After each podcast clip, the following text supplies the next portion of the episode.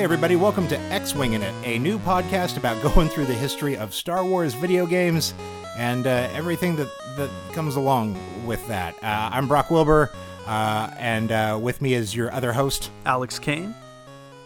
Uh, we are two guys that uh, we're talking about how there isn't a lot of coverage of the amazing universe that is Star Wars video games and how some of them are really goddamn good and how some of them are really goddamn bad. Uh, we were talking about doing a book about it. Uh, Alex actually has a book on Knights of the Old Republic that's coming out soon through Boss Fight Books. So this is uh, also a show that just exists as promotion for him. uh, and uh, we uh, we were talking about this stuff, and we're like, what if we did like a monthly podcast? We'll just do a random game every month. We'll try and get some guests on here with you and look at stuff. Uh, my line in here is that I grew up playing all the Star Wars games and didn't see the movies until like way too late, like middle school. So my understanding of the Star Wars universe is very uh, different, uh, or at least my, my basis there, but also like I loved so much of it. Like uh, Rebel Assault uh, is the first game I played with a joystick, and Dark Forces is the very first game I ever like modded or like made maps for and stuff. Um, and and like there's so many other bad ones in the middle. Uh, and so we were like, let's let's talk about these. Let's talk about their effects on the Star Wars universe. Alex writes Yeah. at StarWars.com and knows this shit really well. I do not, but I I do I like most Star Wars things. Uh, but he is an encyclopedia, so there is a there is a lot of fun to be had here, and we both obviously love video games. We're both video game writers, so uh, we have a lot to sink into here, and a lot of things that we think will be fun, and we hope you guys will come along for the ride with that. It should be a very low commitment thing from you, Alex. Can you tell people more about who you are? Yeah, yeah. So I'm a journalist as well. Um, you know, I sort of started off writing for kill screen a couple years ago, and then uh, wrote for Glixel, which was Rolling Stone's vertical. Um, that sort of transitioned into being uh, variety gaming now. Um, and uh, I wanted to say that it sounds like you have this like very terrible history. It sounds like you have this terrible history in video games journalism with like some of these publications and and the the the shit that has been around them. But uh, as I think about it, that is the history of video games journalism. Like no one has any good experiences anymore. Everything is a place that is shut down in a bad way or has. Uh, gone through a lot of like horrible layoffs and stuff. So, congrats on on surviving Yeah. in this industry. You had that with Zam more recently, right? And it's like, uh, you know, you just have to kind of roll with it, I guess, and, and pray that you land somewhere, right? But, uh, you know, StarWars.com has been a really good place to kind of uh, vent about, you know, my Star Wars thoughts, uh, you know, in a forum that's not Twitter, right? uh, you, you think that there's a good chance that StarWars.com isn't going to pivot to video and lay off its staff? Oh, you know, I like I mean they've already done so many uh like different things with with uh shows, you know, there's the Star Wars show and now they've got their sort of um Star Wars stories uh reality TV, you know, like web series that that sort of focuses on fans and things like that. Um Right. so I mean they've already sort of begun doing that, but they've they've also ramped up blog production, I think. So, you know, fingers crossed. Uh, so, eh, what kind of stuff do you what what kind of stuff do you write about in in the Star Wars world? What is your your sort of beat? What sort of things do you find fascinating to cover? Well, so I've sort of fallen into doing this kind of thing, which is, uh, you know, uh, Dan Brooks at Lucasfilm, you know, tends to like the way I write about the games, and so he'll he'll tap me to do like like I'm doing a column called "Replaying the Classics" right now, which is uh, sort of a very short form uh, blog column that's in this vein where you know I, I look at some older game or maybe not so old game, but you know something that someone might call a classic because it's older than like the Disney acquisition and you know try to try to pinpoint what it does for fans and also uh, you know whether it's innovative as a as a game design you know idea. And uh, sometimes that's easy to do and sometimes it's a little more difficult depending on my personal biases right? Like uh, you know everybody loves the lego star wars games and, and i like have a huge appreciation for them. Do they? I don't know Does, does everybody love them? I don't know. I, I, man, I, I, it's so like I love Legos and I love Star Wars, and I pick up those games, and uh, it's just really hard to find the. I don't know. The like I, I guess they're for children, and I just sort of missed the boat by a few years because they were coming out when I was like in high school. So, yeah, I just kind of have to, um, you know, see them with a child's eyes and say, like, of course, this would be amazing to do a couch co op thing with a parent and kind of, you know, appreciate them in that way. Uh, the puzzles are cute. The the Lego figures. I, I kind of thought that would be the case, and my wife is my wife is a much bigger Star Wars fan than I am, and I we did sit down and, and we it wasn't Lego Star Wars, it was Lego Jurassic Park, but we tried to do the co-op thing, and I was like, this will be really fun, and just in the overworld map, just walking around, she's like, I do not get or enjoy anything about what this is. And I was like, well, there's puzzles here and they don't make sense. And she's like, no, none of that sounds good either. Uh, Lego Lego game puzzles are, are a very specific breed of thing that doesn't uh, doesn't make any sense. But it, it, like because uh, if if you've never played them before, the Lego uh, games mostly uh, adapt other IPs into Lego format and and retell those stories like Indiana Jones or something, and overwhelmingly don't have dialogue in them. Uh, so it's it's a lot of retelling things with sounds and and exciting just action, which is its own it's it's its own thing we'll get into in its episode. But like the the logic of the puzzles behind things is sometimes like I don't know, you got to find eight blocks that are maybe the same color and stack them in this way, and there's not going to be any clues to help you along that that journey. Yeah, they're they're really charming to look at and to hear the music and the sound effects and the you know the little figurines that you know I remember from being you know nine years old and playing with them or whatever. But man, right. yeah, they're not my thing, that's for sure. Um, so I had to just kind of, you know, um, it, but it's fun to pick up this stuff and, and especially you know even go further back and, and, look at things like shadows of the empire that we're looking at here and and think you know um, you know how does this hold up from a modern perspective but also you know what was cool about it then right? Like um, right. and and how does it fit into the larger story of the uh, the expanded universe which is of course this big clusterfuck of storytelling over many many years that's now kind of um, just this scrapped, you know, Lego kit, if you will, that, you know, new storytellers can play with those pieces in new canon stories. Um, uh-huh. But of course, yeah, the uh, that is where I wanted to start today, and and and he's hit it. He's he's nailed it. We're going to be talking about uh, Star Wars: Shadow of the Empire, which we agreed is absolutely our place to start, and we'll get into why. But the first thing here to get out of the way is that, and and correct me if I'm wrong about this. As soon as the Disney acquisition sort of happened everything minus like uh, the movies and a couple of other uh, Star Wars properties were nuked as part of like the the the lore of this universe, which was uh, kind of devastating because there was like a whole team at LucasArts that for years it had been their job to maintain this library of lore and make sure that everything worked out and like their universe just got blown up. And, and almost everything that we'll be discussing on this show is as you've mentioned before the Disney acquisition. So there's just a lot of incredible stories here that people were always like, I want to see that goddamn movie. And now they don't exist, right? That's how this panned out. Yeah. So long story short, um, you know, Lucasfilm now has a story group that's like a unified effort to keep things sort of very like the Marvel universe or the you know DC universe. Um, you know, like a, a brain trust of people who really know their shit and, and want to keep everything consistent uh, as much as possible. Uh, back in the old days, it was all kind of tied in. A story group didn't exist, but what you had was you had the Lucas licensing department at Lucasfilm, and those people would uh, you know, do their damnedest to to keep everything kind of cataloged and and have some semblance of consistency. Um, and and and those people, you know, would change over time, right? Because it lasted for decades and decades. So.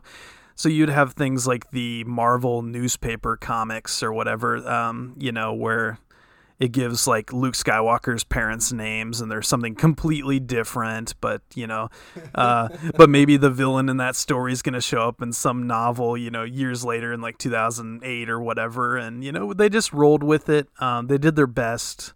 And, uh, you know, nobody could ever quite agree on anything. But uh, George Lucas himself you know he always treated that stuff like like action figures kind of ephemeral you know it was it was merchandising like the novels everything like to him the films were the canon and then the clone wars tv series that began like 2008 that was canon and then everything else you know he he was appreciative of it and he he certainly leaned into it when he had the opportunity to kind of like uh, milk it you know a little bit and say ah. you know uh, pay homage to like characters from the eu uh, as it was called then. It's called like Legends now. Um, but yeah, uh, he never really considered it to be his canon, and of course. Uh, right up until the Disney acquisition, he did have a lot of say in the way things were developing. You know, he was involved right. in the the early talks of like the Force Awakens being a you know there being an Episode Seven and a Han Solo spinoff and things like that. And so, yeah, when the acquisition happened, uh, pretty quickly, you know, you saw them tapping the brakes on a lot of the tie-in stuff and the video games really died down for you know a couple years, um, and then. I'm, I'm sure some of our better episodes of, of this show will probably, or maybe we'll condense them into one, is just uh, the goddamn incredible games that were in the middle of being made or almost finished uh, at the time of this that just got nuked, uh, including something called 1313 that just would have been everything I wanted from a Star Wars game, I'm pretty sure. yes. Yeah. And George Lucas, you know, he had input into that.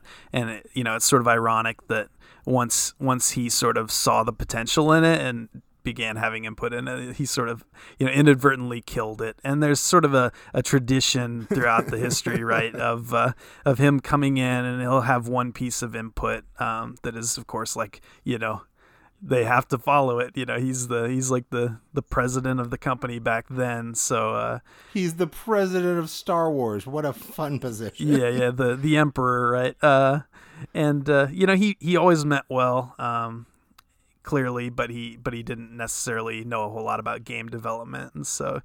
Uh, the the impression that I get from reading various you know behind the scenes stories is he would walk into a room, you know, offer his little uh, two cents and just totally just destroy like everything that they had built, uh, which is kind of funny to read about. But of course, you can imagine just the the horror of of uh, you know working there when something like that happens. I mean, that's also even less of a game development thing and, and sort of George Lucas versus the ability to tell stories. the movie people have those same issues. I, I, I will. I am a. I am a the the thing that I like about George Lucas is that so much of film preservation right now would not exist without him. He has almost single-handedly made this happen, and I think that that is what we will remember him for, much more than his work in Star Wars.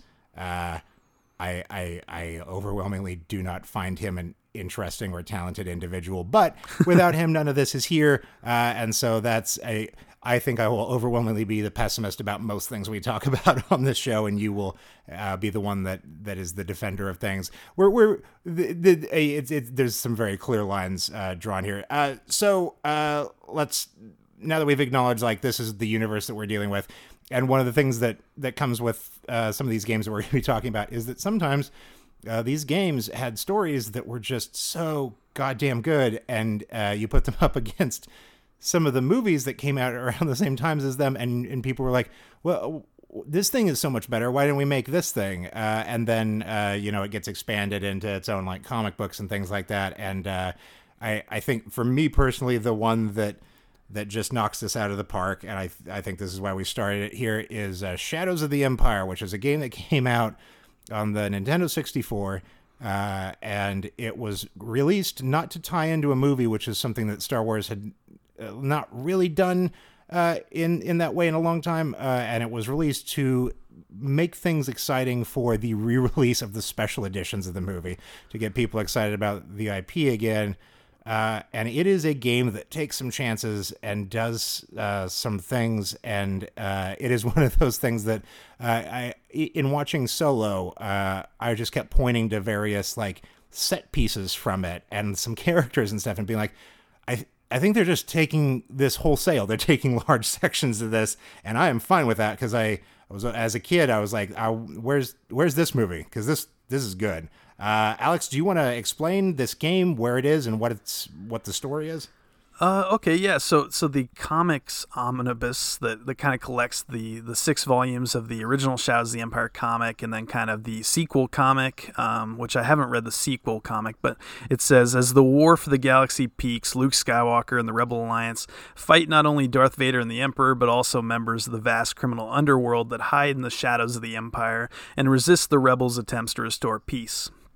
Uh, and it introduces so you know George Lucas, like I said, he would always walk in to the room and see what what they're pitching, you know what they're working on. He would have like one little dictum that he would throw out there, and they had to adhere to whatever he said. And basically, he walked in and said, "Oh, you know, cool. Um, you know, make the Godfather of the Star Wars universe. You know, whatever you do, just explore the underworld of organized crime." And uh, so that is not a bad note. That is not a bad note at all. right? Yeah, yeah, and, and, of course, like you know, that's something that he wanted to do later. He spent many years uh, in pre-production on a TV show that was codenamed Star Wars Underworld, you know, and uh, it was clearly something he felt passionate about. You know, he was an admirer of Coppola's. I think they were, you know, friends and collaborators, and uh, yeah, and basically they wanted to tell the story that you know, took place between Empire and Jedi, episodes five and six. And which, which until this came out, uh, nothing in any of the novels or any of the other extended universe had really touched this time period. Is what I was is what I understand. Is there? Am I wrong about that? Yeah, I would say most of the the old like the really old school Marvel comics and things uh, really dwelled on immediately after like A New Hope or after Return of the Jedi. Eventually, um, you know, in the novels. Which this things. is kind of a weird thing to uh, to get into this area because it is. I mean, there there's obviously so much story that happened, but it does like pick up right where second goes into third, and ostensibly there's a passage of time, but everyone, literally, a character is frozen in carbonite, so like nothing can really happen. So I understand why people weren't exactly plumbing the narrative depths of this time period. Yeah, right. Yeah, and and it was like there were questions. Um, you know, in The Empire Strikes Back, Vader knows that Luke is his son. Uh, we don't really see a lot of the how these things come to be. We just understand that Vader has no idea who Luke is in A New Hope. And then in Empire, he's clearly playing like sort of a mental cat and mouse with the Emperor to try to, um, you know, get Luke to, to join them on the dark side and, and be, you know, maybe the one who helps him overthrow the Emperor. You know, that's all there on the screen in The Empire Strikes Back.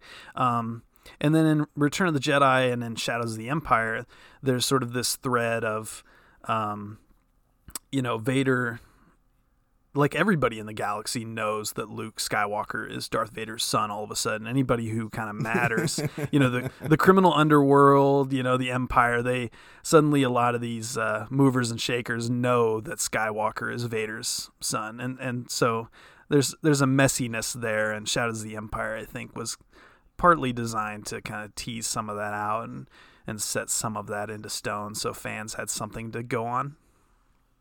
I mean, ostensibly in A New Hope, almost everyone that knew who Luke was did also know that he was Vader's son and just didn't tell him. Yeah, well, it's messy. Like um, Obi Wan right. certainly did. Um, you know, Uncle Owen and Aunt Beru.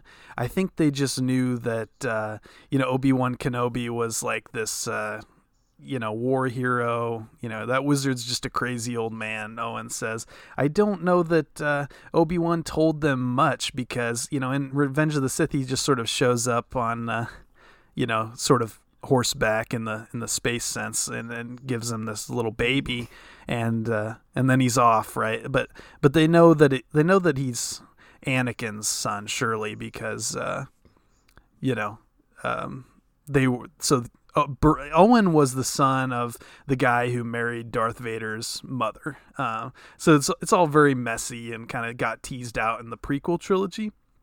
Um, but this this sort of predates that, of course. So so there's a lot of things that are left for fans to kind of piece together. Right? It's a, a, bit of a jigsaw puzzle. Right. And uh, you know nobody really knows that uh, Vader is you know this Clone Wars hero Anakin Skywalker is my impression, other than you know the Emperor. but uh, but again, all that history wasn't really there. So you mentioned that like the Empire Strikes Back to Return of the Jedi timeline was kind of fertile, unexplored ground um, when this game came out. And right. uh, that's that's equally true of like the prequel trilogy stuff. The uh, you know they'd explored like the ancient Jedi and Sith, but they hadn't dug into things like the Clone Wars because I think Lucas always kind of knew in the back of his head that he might want to do one, two, and three. You know, you know he. Uh, so yeah, that was always like with Lucas licensing. I think that was one of the sort of rules or unwritten rules was that you know you don't touch the Clone Wars era. That's kind of uh, and and eventually they did sort of touch on it in some later stuff, and they did a really uh, weird job of it. And uh, Lucas just disregarded all that when he told his stories. So. Uh, so this gets us back to the game, uh, Star Wars: Shadow of the Empire, which comes out just before Christmas, 1996 one of the biggest selling Nintendo 64 games of all time. Um, and this tries to tell the story uh, of of a very Han Solo guy who literally flies like the same ship as the Millennium Falcon, uh, and uh, and his adventures in trying to help out Luke and Leia, but also along the way, Leia gets uh, uh, kidnapped in the very like oh now she's a princess from a video game sort of uh, poor writing thing, which is one of the the only real missteps here uh, in a game that also, I mean, it's a video game and it's it's a video game of its time period. There's collectibles that are just hidden in weird corners of the maps, but it's it's also got like you know there's sewer levels and there's warehouse levels and there's a train level and it's it's all like sort of the same locations that you would find in any other video game. And then there's Hoth. Uh, so there's there's moments of of, of real real innovation and then moments of, of touching on stuff. And then there's other just uh, this is here because we had to make a video game stuff. Uh, and it is it is a wild confluence of of ideas uh, both good and bad uh, or at least uh, traditional versus interesting uh, do you want to do you want to explain the four act story of of what happens with Dash Rendar a real name oh wow yeah so Dash Dash is kind of just like a vessel for the player. You know, he's sort of like the uh, what is it? Paul, no, uh, yeah, Paul Atreides and Dune or whatever. You know, if you look at like those classic sci-fi stories, um, you know, all the heroes are kind of like Luke Skywalker in the first, you know, in A New Hope, or or even less so developed. You know, they're just sort of like a vessel for the player to get through the game. And uh, but they sort of gave him this sort of Clint Eastwood, Chuck Norris, you know, Kmart Han Solo thing where he was a smuggler who worked with Lando and Han in the past, and uh, you know, in the beginning he's sort of there with the rebellion at Hoth. Um, in the comic adaptation, he just kind of shows up, and Leia's like, "Why are we trusting this guy again, Lando?" And Lando's like, "Oh, you know, he's he's not so bad. You know, we worked with him in the past." And uh, they they kind of skirt around the the messy business of like, where did this Dash Rendar guy come from, and like, why the hell do we need him? But uh, you know, he's he's there to sort of um, protect Luke Skywalker from you know the the same people that that took Han right? Like uh, you know Boba Fett and all these bounty hunters that that Vader is employing. And now um, in Shadows of the Empire you have this guy Prince Xizor, who is the leader of the Black Sun criminal underworld um, organization. Basically you know Don Corleone in in Star Wars uh, with a real like uh, you know, date rape vibe to him that that's uh, unfortunate. And you know, he's got like these reptile pheromones that he he can uh, seduce women, and um, he has like a replicant assistant. He's sort of like a, a like a real nasty like Blade Runner villain, um, you know. But he looks cool. You know, he's very he's very much a '90s muscular green villain that you know you expect to see in these kinds of things. Like uh, he looks like he might be from the Ninja Turtles or something. Um, he he does. It's weird that there's like a Ninja Turtle sidekick to what is ostensibly the Purple Man from Jessica Jones. Oh, okay, yeah, yeah, yeah. Good point. Yeah, he is very, very much like the Jessica Jones villain. You know, it's like, um, you know, in the Me Too era, the story of Shadows of the Empire uh, is uh, like just glaringly icky and uh, uncomfortable to read like the novel and I, I, wouldn't recommend the novel for sure. I read that in high school and like the first time i ever went to a used bookstore and uh, got rid of a bunch of old paperbacks i never wanted to touch again like that was you know top of the stack despite you know my love of star wars and uh, you know not wanting to get rid of star See, wars I, stuff. I haven't, I haven't thought about it in a while and I, in reading up on it i was like oh everyone I know had this novel, including people that didn't even like Star Wars. It was just like every guy I know that played the game had this book, and I was reading up that the guy got the job in novelizing this because he novelized uh, the Aliens book and The Mask, which were Yep. both novelizations I remember reading as a kid and loving, but I have no no memory of this. So to hear that it's a gross, non acceptable thing now makes sense. I'm not gonna fight that. That sounds about right. Yeah, and of course, and like in the comic book, you'd expect it to be like a little more uh, palatable. Um, but yeah, it's it's about the same. You know, Leia sort of like, why am I attracted to this guy? He must be, you know, uh, he must have put something in my tea, which you know, uh, vis- Boy, howdy, that is not great. yeah, not great, not great. Um, and, and thankfully, you know, we're we're talking about the game, so we can appreciate the fact that none of this stuff is in the game because No. uh, you know, it's this it's this multimedia event where, um, you know, they sort of slice up the story into all these different shards, and, and you can experience it through like the the novel, the comic, the soundtrack, the game, and uh, each one kind of takes different like viewpoint characters as the focus. Like I remember reading the novel, and there being like a lot of Lando and a lot of Leia and uh, maybe some Luke, you know, and, and also like the villains, big time on the villains. Um, and then with the comic, it's more focused on uh, like Luke a lot of the time and and Vader, um, things like that. Um, yeah, and so where are we? Okay, so uh, yeah, So we're we're we're in the game, and the uh, one of the things that's worth noting about the game is first of all, uh, I, and I, forget where I read it, and I, I know it's real. Uh, in the development of this, they were like, we want to use the actual Star Wars music instead of trying to make like video game replication of this. Uh, but like sound files were so big, and the N64 cartridge couldn't hold the data to also have the game, so they like hacked the N64 cartridge and like built things into the copies of this game to allow the space to have about 20 minutes of the actual like orchestral film score that just sort of plays on a loop throughout the entire game but it is the f- one of the first times in games that you have like the actual soundtrack to the thing uh, playing in the game, and it is just wildly effective, or at least it was then. I still think it is kind of now on the replay. Uh, that you, whatever you're doing, you've sort of got like just the the the, the cool Star Wars music underneath, uh, and and it. It is weird because then they never really have to match it to the levels. Nothing really has to change.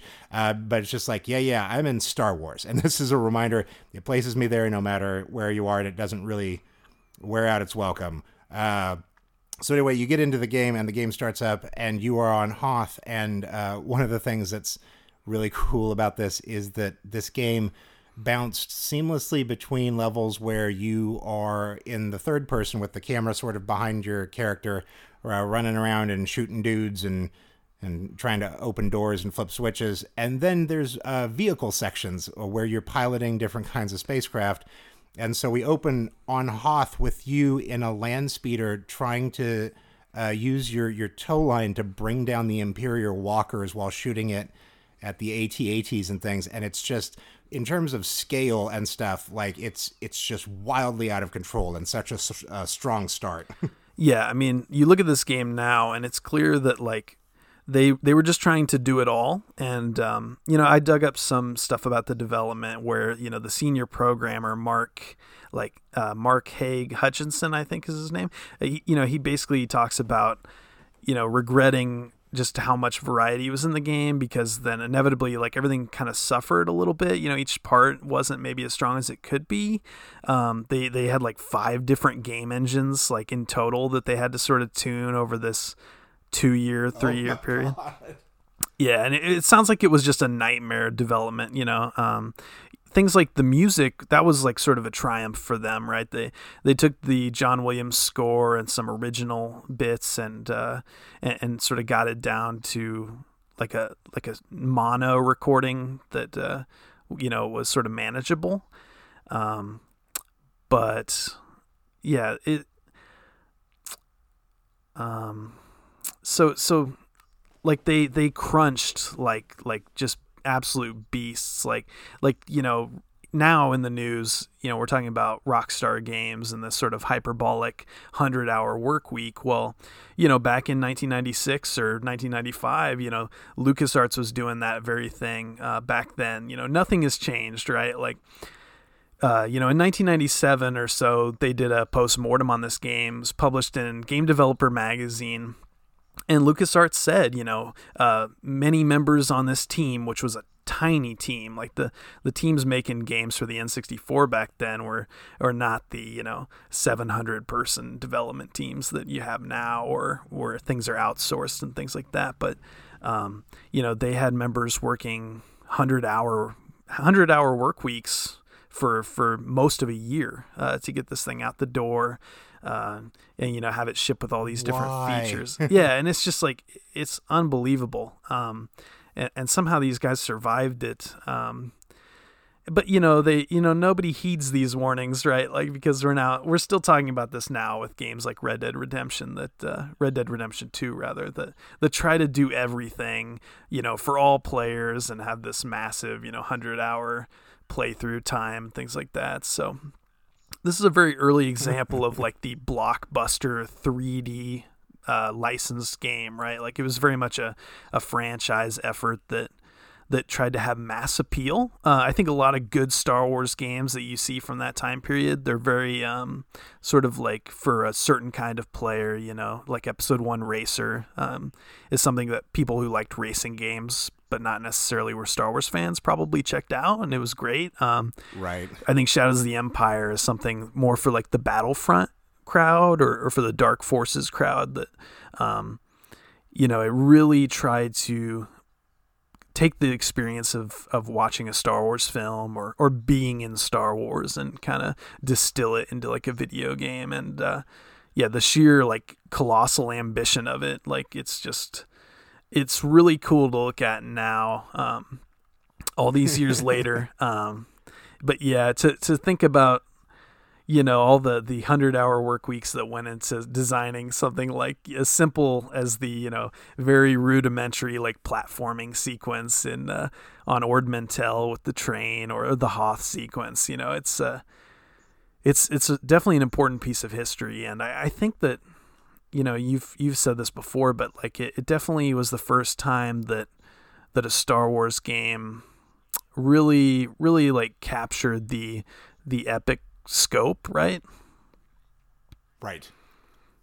you know you, they had the skyhook battle at the end where you you know you're flying in and you you blow up the reactor and you know um it's just a lot of uh it's like like halo or something you know it's very much like on that that aspirational scale of like what how much can we put into this game and get away with it and have everything not fall apart um they they had you know Shigeru Miyamoto the the creator of Mario like he he would offer advice to them and um you know they really tried to get everything out of the N64 that they possibly could and you look at other games His, from that his time advice was that the game should, his advice was just like Lucas's. It was like you need to explore the underworld, but he meant like literally like the the Mario underworld sort of thing. Oh was it so like in terms of the No, underwater no, no, I'm doing I'm doing a stupid joke. No, I'm no. I'm just yeah I like the idea that that that everyone smart and good came in and said one thing on this project, and people Yes. were like, all right, well, we've got to use these. It's it's it's our prompts for the writing here. Yeah, yeah. Miyamoto said probably that you know everybody hates the water levels, so definitely have as much of those as you can, uh, and, and the jetpack should function properly underwater as well. Like that's a must. Uh, we, let's uh, finish off the story of, of what's happening here. Uh, there, so there's a there's a four act story in the game, and the first one you're on Hoth. It's it's around Empire. Uh, it's it's everyone coming in. So you take down these giant walkers, and then you're in Hoth base, and it's just you and you're a guy, and you got a gun, uh, and you run around and you shoot a bunch of invading soldiers, and there's also uh, wampas uh, walking around. That's that's what they're called, right? Yeah, Wampa is basically the abominable snowman in space, and uh, and also like an ATST walker that you fight, which is like the uh, the chicken walker robot that uh, has like an imperial pilot in it. And man, that And for some reason, some of the Wampas are like trapped in like brigs at some point, and you can like open the doors and hope that they kill some of the stormtroopers, which I remember doing as a kid. Is like this is wholly unnecessary. I could just shoot them, but uh, also big scary monster attacking those guys. That's pretty cool too. It's definitely like anytime you see those things, it's terrifying. I I didn't realize that they just kill without prejudice like that. So they'll kill the Imperials. That's amazing. Okay. Uh, yeah, I, th- I think the first time you run into one in the game, it's like in a in like a cave or like a very narrow hallway, and all of a sudden this big, it it has its own physics of motion that it makes it sort of like floaty and lumbering, mm-hmm. uh, which nothing else in the game moves that way, and I think that that's so upsetting uh, in that way that like your brain doesn't process the way that spiders move, and that's why they're so scary. Like something about the physics of those monsters is just off, and then they swipe and murder you. yeah, yeah, they don't like have they're not huge looking on the screen the way that they might look in the movie necessarily to me, but because Dash is like this tall, you know, broad-shouldered guy in, in the third-person viewpoint, but uh, man, they're so hard to take down that you just you see them and you know they're bad news, and then you end up seeing them later uh, on other planets. I think at one point, which is, is creepy, and they they uh, they look more Wookiee like, right? They've got like a brown coat instead of the white, right? Uh, so you uh, you've got that this laser gun that that an interesting game thing about it is that it shoots and the amount of like ammo goes down real fast but then starts to recharge and like the more ammo that you have for it the stronger it is so throughout the game that's your sort of always refilling weapon and that's it's an interesting mechanic because you want to like fire at things and then run away and let it recharge for a second. And then the other things that you can find are sort of like various kinds of little rocket launchery things uh, that shoot little rockets at stuff, uh, and it's it's very important to go search all these secret areas uh, to find this sort of stuff uh, because you wind up facing various sort of boss monsters at, at different points and if you don't have anything better than your little laser gun you're just dead so there's there's an element of uh, exploration that's really encouraged here that you need to survive. Yes, I kept stumbling on the like seeker rockets, and if I didn't have those when I fought Boba Fett and like the Dianoga monster, like I would have been absolutely screwed for sure. Um, so you finish off Hoth, uh, like you uh, you actually go out the back of the base through a, a, thing out the back of the cave, which made me think a lot of uh, Episode Eight and the uh, cave escape out the back there. Oh yeah. Uh, and then you wind up in your ship, uh, and you go deal with stuff in in sort of the asteroids outside of the planet and and the encroaching imperial stuff uh, which is it's a, another different kind of ship thing already so in our first three levels we've had three different kind of game uh, and then this act sort of ends and then we flash forward in time to basically the end of empire Stri- strikes back where uh, dash is out in the world looking for uh, his buddy han uh, which means he needs to find Boba Fett, the bounty hunter. And so, because he can't find Boba Fett, he goes after IG 88, who is this uh, really cool murder robot assassin. Uh, and uh, Boba Fett kind of shot down his ship too. So he's on a garbage planet. Uh, and on this garbage planet, in order to get to him, you have to ride a train and jump around a bunch of stuff that the train is is dealing with. And it is one of the most infuriating levels in the history of games. I just uh, replaying it, I was like, no, no, no, no, no, no, no, no. I don't like. I, I I forgot how much you have to memorize like when to jump to avoid platforms or duck or shoot things that like if you're not ready to shoot them the moment they there's there's a lot about the old school style of this game that is like it is just memorization. You have no chance if you don't have this stuff memorized. Like they're, they're, you're not getting through it.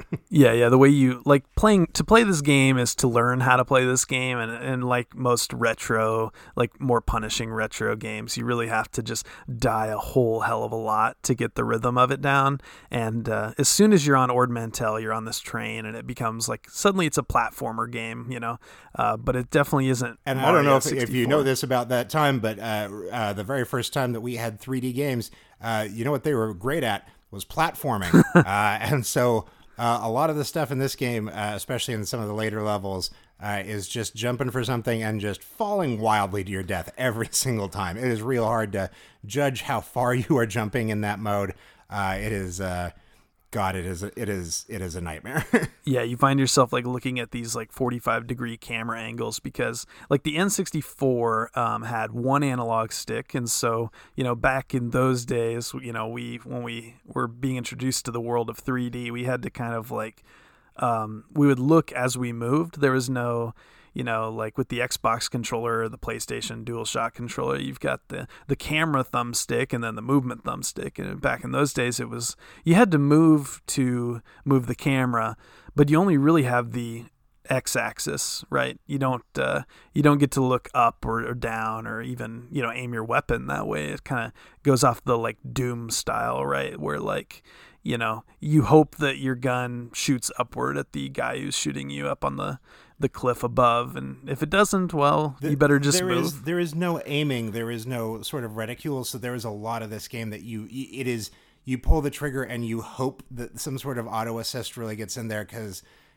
getting figuring out where you're shooting is just goddamn impossible. Yeah, and, and, you know there may be there may be a way to do it better on uh, the the PC version, or you know back with the with the 64 controller was just a weird artifact of its time that uh, you know I would play GoldenEye and, and figure out sort of my way to play Golden Eye. But I'm sure that there were things that that I still to this day don't fully understand about that controller. Right? You had the like C buttons, the yellow um, sort of like Right. like a second D-pad almost in button form that nobody quite understood what its purpose was. I don't know if Nintendo understood what its purpose was because they ended up like using it in Zelda to be like sort of a, an inventory, you know, uh, like favorite commands where you just kind of oh like this button, you know, whips out my slingshot or something. Uh, and back in those early N64 games around launch and in the, you know, two years or so after that, um, they just really did a lot of different things with controls. Um, yeah, so so in, and in Shadows of the Empire, I I ultimately played the GOG uh, PC version for this to revisit it, and uh, you know it it feels pretty good today. Um, with the exception of that camera because it just mm-hmm. th- there is so much like verticality in the game and the you know you have the jetpack and uh, yeah and, and, and on the train and on Ord Mantell it's like uh, you just have to you have to pray that you're jumping to somewhere that's not going to be you know falling into an abyss and losing you know your valuable lives because you know, if you if you fall two or three times, I think you you pretty much get like a game over, and you have to start the whole mission over again, regardless of your checkpoint, right?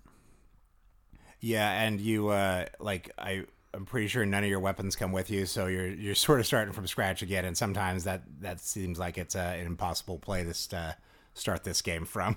Yeah. Uh, so uh, you're you're on this garbage planet, and you find this robot guy who uh, he's in a junkyard trying to put his ship back together. Uh, doesn't take kindly to you being there.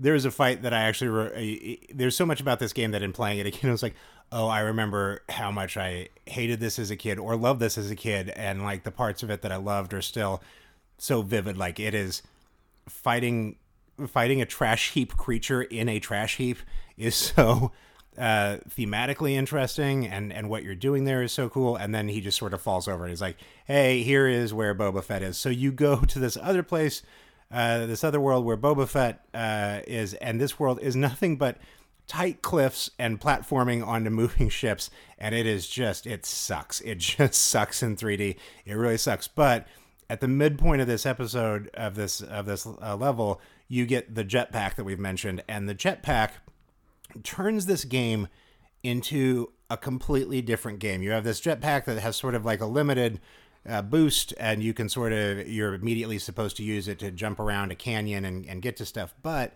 uh, it it it is a, it is a gameplay design thing that uh, actively encourages you to break the game, and there are rewards for doing so because.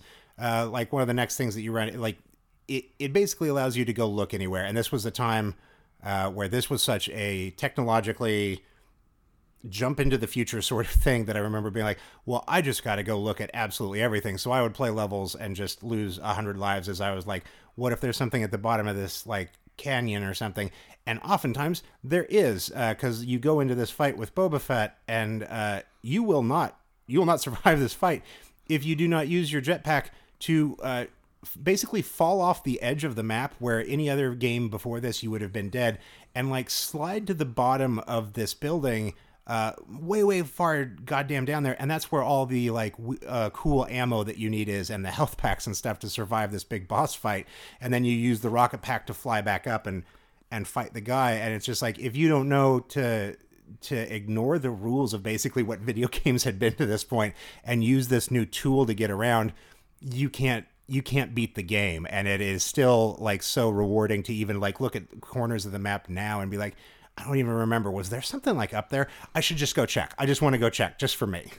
Yeah, yeah, and, and like if you don't have those seeker rockets, like Boba Fett, once you get to him in this canyon, uh, you know he's he's vertical just like you are in terms of he's got the jetpack, so he's going up and down all over the place. This uh, you know sort of 3D arena, I guess, with all these different like levels, like tiers to it, and um, yeah, like so you've got to kind of keep up with like what elevation he's at and you've got like maybe 30 seconds of you know thruster that you can use on your jetpack before you sort of like have to fall and like recover and you know maybe get some health uh, from a health pack pickup or something like that. And uh, yeah i can't imagine there's something about the the design of like the boss fights in this that also like um i don't know i i also grew up playing like the snes like empire and other movie tie-in games that are just uh, they're they're side scroller adventure games that are goddamn nonsensical and are historic for how uh, bad and hard they are uh, but like they they take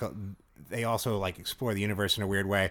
Uh, but like there, you would run into like Vader or something as a boss, and like it's just a bunch of hit points that you got to get through on something. Uh, this game.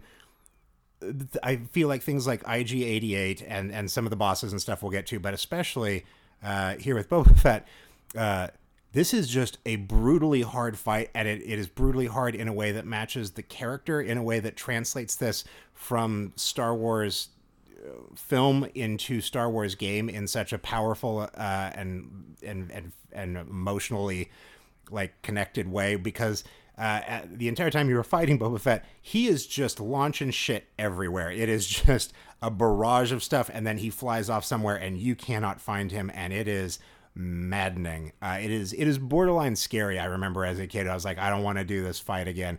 Uh, and so it is such a for a character that is so underdeveloped in in the main line of Star Wars, and of course outside of the films, it's been everyone's obsession for years. And the side movie for him just got canceled, I think, which sucks. Uh, but like this this moment for him in the game is such a great moment in the history of the character because it really is like, hey, do you, do you want to know what it's like to go up against Boba Fett? It is unpleasant. Uh, and this is why he has the reputation he has because he is this good at things.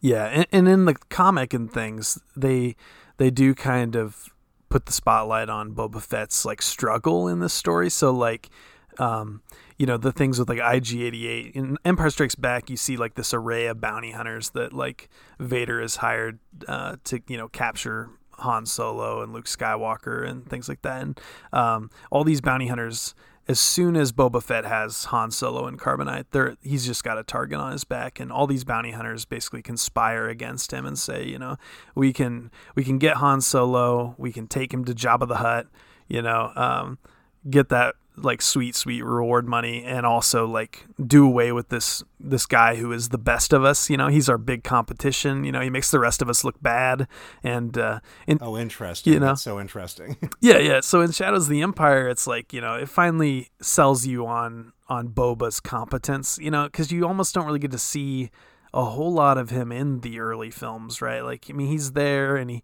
he does some badass moments but uh you know this is ultimately the guy who um, you know, wasn't watching where he was going and bumped into Han Solo and his jetpack activated against his will and he fell into a giant mouth in the desert and got eaten, right? Like, so, you know, uh, you know, Shadows of the Empire does a lot to suddenly convince you that Boba Fett is, you know, this badass Clint Eastwood in space that uh, the action figure always wanted us to believe he was, right? it, it is. It has always been very weird to me how much people that have lo- that love Boba Fett love him so much, especially like back in the day where I was like, he's on screen for like a minute and then dies. I don't understand the fascination, and it is uh, like the, there's no better thing to point to. It perhaps in the history of film about what an extended universe can do for a character because uh, even me, I'm, I'm now I'll see like a Slave One like model ship and be like, maybe I should get that. Like that's kind of cool. I'm like, why? Why do I think that? Like I I guess I've I've sunk enough time into enough bullshit to be like, yeah, yeah, yeah, yeah. Uh, that's that's cool to me now, I guess.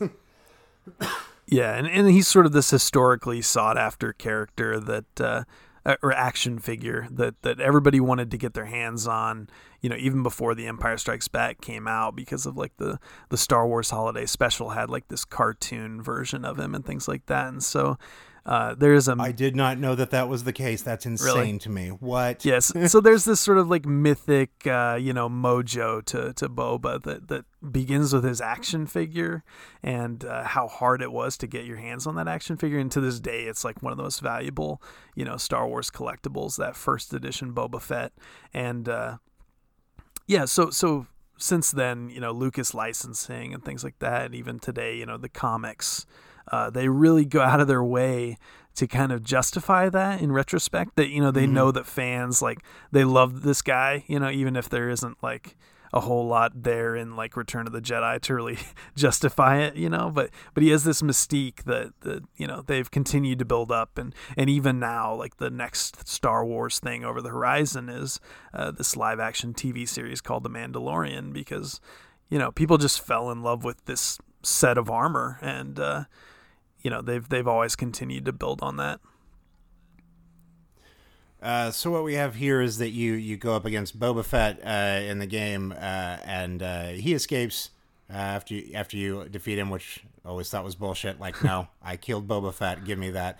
Uh, and so uh, then uh, on Mos Eisley, there's a a bunch of uh, gang members on swoop bikes that are going to Luke's place, uh, and ostensibly, if you don't stop all of them, they'll kill Luke. So this is yet another new type of game within this game, and you're you're basically on these these hover bikes, which is uh, it's it's basically the same gameplay as what Episode One Racer is, uh, except you're going through on this bike that that can get blown up, uh, and you're trying to knock other dudes off of their bikes, but you are in the tightest streets. Uh, filled with objects that you can hit at all times, and just uh, and not only will it stop you like dead in your tracks, uh, sometimes it'll flip you around entirely, so you're going the wrong direction, and you have to try and race to catch up with all these guys and beat them, knock them over, and ex- explode them before they can get to Luke's. So there's a ticking clock and a set of controls that don't really work. Uh, but it is still like one of the most exciting parts of the game. And as a kid, I was just like, this is out of control. What am I doing on a hover bike now? Uh, and as an adult, I'm like, this is this is of everything in the game that like must have suffered due to the crunch time and, and trying too many things nearly unplayable to me and i'm like i don't understand what's happening or or how this was ever really supposed to work and certainly it doesn't need to be there for the story because i'm pretty sure luke skywalker would would be okay with 12 bikers like it, it Yeah. doesn't seem that bad for him Yeah, it's like six Hell's Angels against you know a Jedi who had just built his lightsaber. Um, you know, so yeah, and and it's it's an interesting sequence to try to like not explode or not fall into like a pit or something like that. Um, but but it's basically like bumper cars with like a linear like a linear racetrack, and you just kind of you know it's like a one lap race in a racing game. But your object is to to kill all the other racers. And it is it is the what is so interesting to me about it now is that Mos Eisley is is this big uh, labyrinthian sort of city, uh, but for how narrative this is, uh, uh, how linear this is supposed to be, uh, there are a bunch of different paths that you can kind of take, but there's no like map to show you what's going on, so it's very easy to just go off somewhere else or get completely turned around or to lose all of the bikers and to just wind up in some corner of the map somewhere and you're like, well, they gave me too much freedom here and now I'm I'm going to lose because I don't know what's going on. Uh, it, it's it is it is such good design in terms of like we've got to build something that's really interesting and compelling and it is bad design because you'll have to restart because you got stuck in a corner. Yeah, you just kind of pray that you find like the next biker that you have to kill. You know, like if it's a race. And you're in Exactly. If you place, fall you know. behind, you don't know where anyone's going. Yeah, exactly. Yep. And there's a little rubber banding, I think, like sort of like an arcade racing game where you know they slow down until you catch up a little bit. But but it is such a big environment, and there's like you know obstructions, like little. Uh, you know, spaceship parts like lying in the middle of the road. So, so yeah, it's easy to get lost, and and if you fail, you get like this uh, Leebo your droids. Like uh, Luke Skywalker's signals missing. You know, he must be dead. You know, R.I.P. Uh, so then you have to start it all over. It, and and you brought up like it, yeah, there's there's all this debris everywhere, and it's it is visually interesting, and it is it is a, a bit of world building, but it is also um, like if you're imagining like a, a, car chase in a movie when the cars go through like the fruit cart and the fruit goes everywhere imagine if instead of that when they hit the fruit cart they stop and and it takes them a few minutes to get back up to speed again because the fruit cart is is an impenetrable wall. That is what a lot of this is. Like today you would be able to like blast through a lot of this garbage. In this game it just stops you dead in your tracks and you have to really get your momentum back up to catch up with somebody yeah it has sort of like a pinball machine vibe to the whole thing where you're just like uh, you know eventually you're to bounce off some walls um, you know none of the environment is anything but uh, yeah just you know flat shapes um, in a lot of ways in this particular part of the game. So. So then uh, uh, Luke lets Dash know that there's a secret Imperial supercomputer aboard an Imperial freighter uh, that has the uh, some construction plans that are ostensibly the construction plans for the Death Star 2. Uh, and so Dash goes onto the ship, and uh, this section and the next sections are, are, are all basically kind of get us back into the Dark Forces style of like you're just running through spaceships and killing a bunch of, of stormtroopers and stuff and uh, every once in a while something really interesting happens. Like here there's there's a lot of stuff like there's machines that have like whirling fan blades and stuff which becomes sort of an issue uh, moving through the rest of the game uh, but you you get a, a, computer and you get this stuff and uh, your big uh, your big bad at the end of this is a cargo droid in the cargo portion of the ship. Uh, and it is wildly difficult to beat, but also it, it feels so weird that like they went to this place to be like, the, there will be nothing but iconic battles. You're fighting IG-88 and you're fighting Boba Fett, and now you're gonna fight like a really mean forklift, like a forklift that does not like that you are there. Uh, and it just felt like such a weird departure from this, but it's also one of those things that you get to do in Star Wars games is be like, I don't know. What if uh, it's just a big robot now? Uh, let's let's let's try that on for size. Yeah, and in the PC version, I don't know if you caught on to this, but like in the N64, you know, you didn't really have these cutscenes, but but like we would see today in a lot of games. But in the Windows version, there's all these like full motion like cinematics that uh, you know look like something ILM helped them put together, and uh, you know they're very usually very like dramatic and, and are focused on like Dash or Luke Skywalker. And then the first time you see like the villain interact with the the main character, he's like. Uh, you know, like how dare you, Dash Rendar, uh, you know, now fight my, you know, the, my guy on the ship who, uh, you know, is gonna, he, you know, he lifts cargo for a living or whatever. You know, you're gonna fight the, uh, the muscle and uh, and so so yeah. Yeah, without without those without those cutscenes, it's just a, a robot that's there now. So that's it is it is interesting to fill that back in with story. Yeah, yeah, and in the comic they kind of give like added context to this stuff. So like like Xizor and Vader are kind of like vying for the Emperor's like affection because the Emperor believes that Vader failed him in The Empire Strikes Back by not like getting Luke and turning him to the dark side. So Xizor, being like this slimy, you know, uh, organized crime guy that he is, is like, you know, this is my chance to move in on the action. And uh, basically, he's he's uh, you know rented out like 300 like shipping you know, uh, like freighters to the Empire to move all this junk to Endor to be, you know, yeah, the parts for the, the Death Star 2. And a lot of this story stuff is like really nowhere to be found in the game other than by, you know, fans kind of piecing it together. I, I did read about that that element of his inspiration for for trying to get Vader's job. And look, I don't know the most about Star Wars, but what I do know is that Vader works uh, that that the Emperor chooses Vader because the Emperor is a religious fanatic, and the idea of some slimy guy being like, "What if I'm just as good at killing? Maybe he'll give me the job." I was like, "No, no, he needs he needs somebody that's centrally focused on like a." On a, on a theme and a belief like and if your if your belief is that you don't have beliefs that that job is never going to work out for you like it just from a distance it seems like a weird thing to be trying to to get that position. yeah, it's weird. Like this game came out two years before um, the first prequel film.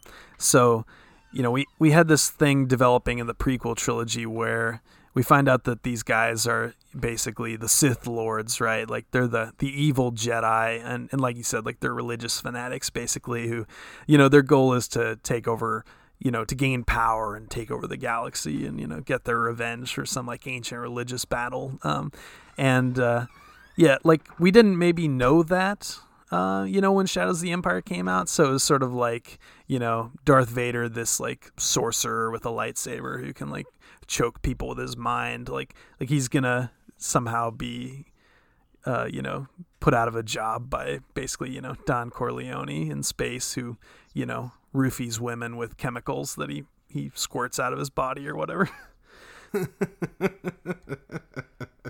yeah, that's it's odd. Um, so we uh, we're we're into the the final act here of of the game. Uh, the evil dude has a place on Coruscant uh, where uh, and uh, he's got uh, the princess there. Uh, so you head there, and Dash enters through the underground sewer system to surprise attack. Uh, and so there's just this brutal goddamn sewer level, which is full of weird traps and weird puzzles and a lot of underwater sequences where you're, as you mentioned before, your jetpack uh, works just as well underwater, uh, which you'll really need. Uh, and all of this culminates in fighting this giant underwater monster that has a bunch of eyes and and all these tentacles, and it's just one of the scariest, weirdest things, and it's also just so hard to do because you're trying to fire rockets, but you're underwater. Like it's, it's it, of of all the underwater like sewer levels in a game, this one is just really up there. yeah, it's sort of like got a floor is lava mechanic, right? Where if you are like too low for for certain sequences, like the the Dianoga can kind of like just come up underneath you and kill you like pretty much instantly, I think, or or like really quickly. And like for people who've seen the movies, basically this is uh, a giant version of the little tentacle monster that was in the trash compactor in like the original Star Wars. Like grabs Luke by the leg with a tentacle and like pulls him down, you know, just before the walls are like gonna crush them. Uh, and so I guess they thought like, oh, we'll just have like a gigantic behemoth version of that, uh, you know, in this in this sewer system, and it, it looks cool as hell, right? It looks sort of like a Zelda boss, like with all these yes. these eyes and and uh, tentacles that that also look like eyes, and uh, each one has its own set of hit points, right? So instead of just being like a bullet sponge, you actually have like several bullet sponges that you have to kill, but uh, yeah, again, the Seeker rockets really saved my ass. So. uh, it's it, I had a note here that I wanted to mention earlier in the game, and that is that uh, sort of throughout everywhere you go, there's always uh, just little robots that are always fucking with you. There's always some sort of like uh, little turret thing or or something running around that just shoots at you, and most of the time. They're not things that are doing you any real damage, but there's just always this constant presence of of some sort of robot thing that is is really annoying and if you don't pay attention to will absolutely kill you and and they just come out of nowhere and they're in almost every level of the game in some form uh, and it is uh, it, it is so interesting to me because I, I I thought while playing it like this is good world building because there's always little robots running around everywhere and of course the empire would have you know defense systems on on everything but then uh, today I was like, you know what? It, it does feel like a little like they were like, we just got to have more stuff for you to shoot to make it feel like a video game. Uh, there's just got to be something to, there at all times. Yeah, it's sort of like the Goombas in Mario or something. Like if you're if you're turning a corner, like there's gonna be, you know, there might be a Wampa, there might be one of those Viper droids, you know, like the probe droids that you see on Hoth, just sort of floating there. Uh, they might, you know, chip away at you from like across the map. You might barely see them, but they're still like shooting you and they might miss, but but like damn, you know, they're going to annoy you, so you just got to like uh, pick them off one by one. But yeah, those little like R2D2 style droids are funny. It's sort of like you uh you go into some ventilation shaft or something and there's like a droid in there, who knows why, and he's just going to like shoot the shit out of you uh, upon sight. Uh, so anyway, we've got uh, the plans are floating around. You've got the bad guy is mad at you, and you wind up uh, flying onto the spaceship. you try to get all this stuff back, and you wind up fighting uh, something called the Gladiator, uh, which is one of the like as a, like a childhood memory is like this is like the hardest boss fight in the world, and it it maintains to be so. It is a boss fight where once you defeat the boss, it actually takes on a new form where the robot just gets rid of like a lower part of its body, and now it has a whole bunch of new different weapons. And once you defeat that robot, it's just a head flying around with a laser that can kill you. Uh, and the room that you are in is a multi-leveled three-dimensional maze uh, where if you're if you fall off or like run around, there's ammo to be found and there's places to hide and there's probably a strategy that's there too. But also the robot can fly around and just shoot over anything, so it's uh it gets frustrating very quickly. Yeah, yeah. So many of these boss fights, you just kind of like you shoot when you can, and then you kind of because you have to move your camera when you also move your guy to sort of evade and not get killed. You know, you just sort of pray that you're not dead by the time that you you sort of recover and and get a shot on him right? Uh, and there's just so much so much like flying around and just like looking for cover that isn't necessarily there. Like the the environments are uh-huh. very bare bones, right? Like you don't have a lot of places to hide most of the time, do you? No. Uh, and and from here we get to the end of the game, which you are back in your ship, which you told me last night. Uh, this is the same kind of ship as the Millennium Falcon, but it is not the same ship. Yeah, so it's like another Corellian freighter, I guess. Like so, the Millennium Falcon is like the YT thirteen hundred, and then the Outrider is like the YT twenty four hundred. So ostensibly, it's like the newer, shinier model of Corvette or whatever, and. Uh, yeah, so it's been seen in Star Wars here and there in the canon, but uh, you know, it's sort of remembered as part of this game's iconography for sure. Um, I, I did read that the uh, the speeder bikes and and the Outrider uh, are then like uh, in the special editions of of the original trilogy that get released. Like they added them into the background of some shot. So canonically, they're they're there in the movies now. Yeah, I think in A New Hope, you know, there's this new sort of establishing shot where it it pans through Mos Eisley, you know, after like Obi Wan and Luke get there in the the the land speeder and and you see all these like little alien creatures and droids that weren't there before. And uh, yeah like you see the outrider like take off and fly into space or or just another model like YT 2400 mm-hmm. like the outrider you know fly off in the distance. Um, and yeah you see you see guys on like the the swoop bike and things like that. Um, but it all happens very quickly and it's kind of one of those little Easter egg moments that uh, I guess people obsess over. Um, but uh, guys like us usually find out by, you know, looking it up on Wikipedia years later, right? uh, and so the, you're in the Outrider and you're you're flying around and and you're uh, the Skyhook, the big uh, evil Death Star sort of thing is here, and so you you take on some fighters, you take on some turrets and stuff, and then uh, you have this culmination, which is the culmination of, of Return of the Jedi, but four times.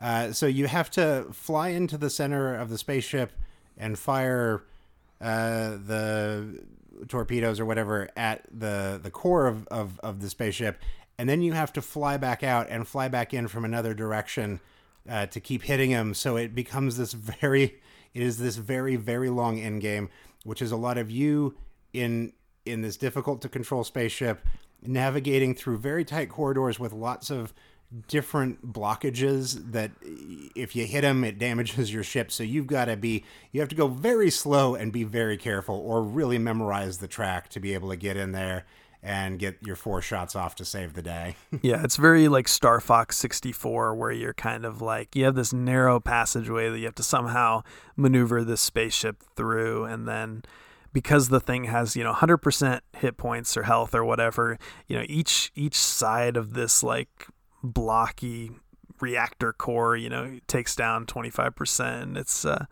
i don't know. It feels it feels pretty good to play it you know today like uh but but there's not a lot of like interactivity to it. Like you don't really after you fight off like all these uh, these Viper fighters or whatever, like the Black Sun fighter starfighters outside the the Skyhook, um, you then progress into that part where you're taking out the reactor, and everybody just kind of like leaves you alone, and so you just have to like not right. not crash your ship. But it's like uh, it does take a long time, and I guess there's turrets that you have to take out, like uh, sort of like in the Last Jedi when Poe, you know, takes on that giant you know massive warship with his one lone fighter. He, you know he starts by taking off the the surface turrets or whatever, and uh, that's right. basically what you do here. You take out like four of those things, and then you're just free to like blow it to hell. But uh, yeah, yeah. There is a lot of stuff from this game that that I, like I, we've mentioned it throughout the episode that like the new episodes I feel like have details or at least like the germ of the idea had to have come from here because you don't see it anywhere else in, in Star Wars. Yeah, there's some really like beautiful nods in like the new Disney era films that like, you know, the story group might swear up and down that they're, you know, just something that the screenwriter came up with, but like the fans will look at and say, you know, uh, Jan Ors and Kyle Katarn stole the plans to the Death Star. Here you've got Diego Luna playing a guy who sure acts a lot like Kyle Katarn. You know, he sort of dresses right. like Kyle Katarn, and then Jyn Erso, whose name is very close to Jan Ors, and things like that, where. Um, you know, it's just a little bit too too similar to completely dismiss it as like an homage, and and yeah, I definitely see some stuff in uh, in Shadows that's the same way. So again, the train sequence in here when I was watching Solo, and they're doing the same train sequence stuff, including like drones shooting at them while they're trying to do it. I was like, I've I've seen this, and I know where I've seen this, and uh, yeah, like uh, back in the day, I really wanted this. Like a lot of people, I think they were like, make the movie of this or or or, or something like that, and now it's like enough of the of the big parts of it have been picked off or enough of the parts of the game that I really enjoyed were already in the movies that there's nothing really to to take from here. Anyway, the game ends with uh, if you're playing it on easy, your character is dead, and it's just Luke and Leia uh, being like, "Dang, he's dead," and that's so sad. And if you finish it on anything higher than medium, uh, you're still dead, and they're still sad about it. And then it cuts to you and your ship flying away, being like, "Yeah, it's better. It's good to be remembered as a martyr," which is such a dick move to be like, "Well, those characters will always be sad about me because uh, I'm just not going to tell them I'm not dead." Uh, what a hero I am, I guess. So that's that's Shadow of the Empire. Uh, I guess the big question is like uh, now that we've replayed it now and that there's a re-release of it that you can get pretty easily. Uh, do you recommend people play this game now? yeah, oh yeah. Like I feel like there are many games that I would say, you know, no way unless you're like really hardcore um, sort of digging into the history the way we're trying to do with this podcast, you know. I mean, there are certain games that just um, you know, are, are, purely of academic interest. This one is pretty fun, provided you can handle sort of that that retro punishing style where, you know, to learn how to play the game, you just have to die a whole bunch and and redo like long stretches of levels over again occasionally. But I think in the easy mode, uh, I certainly had fun with it, and uh, you know, the boss fights even though they're they're they're crazy, but but they're you know exciting, and there's a feeling of satisfaction that comes with it, and and and with the John Williams music and and the bits of story that are there, it's it's definitely like it just stands as a, a an important experience that. Uh, if you think back to like the 90s and uh, Star Wars being what it was in the 90s, you know, this was like a really, this is like a highlight that people remember fondly for a lot of good reasons.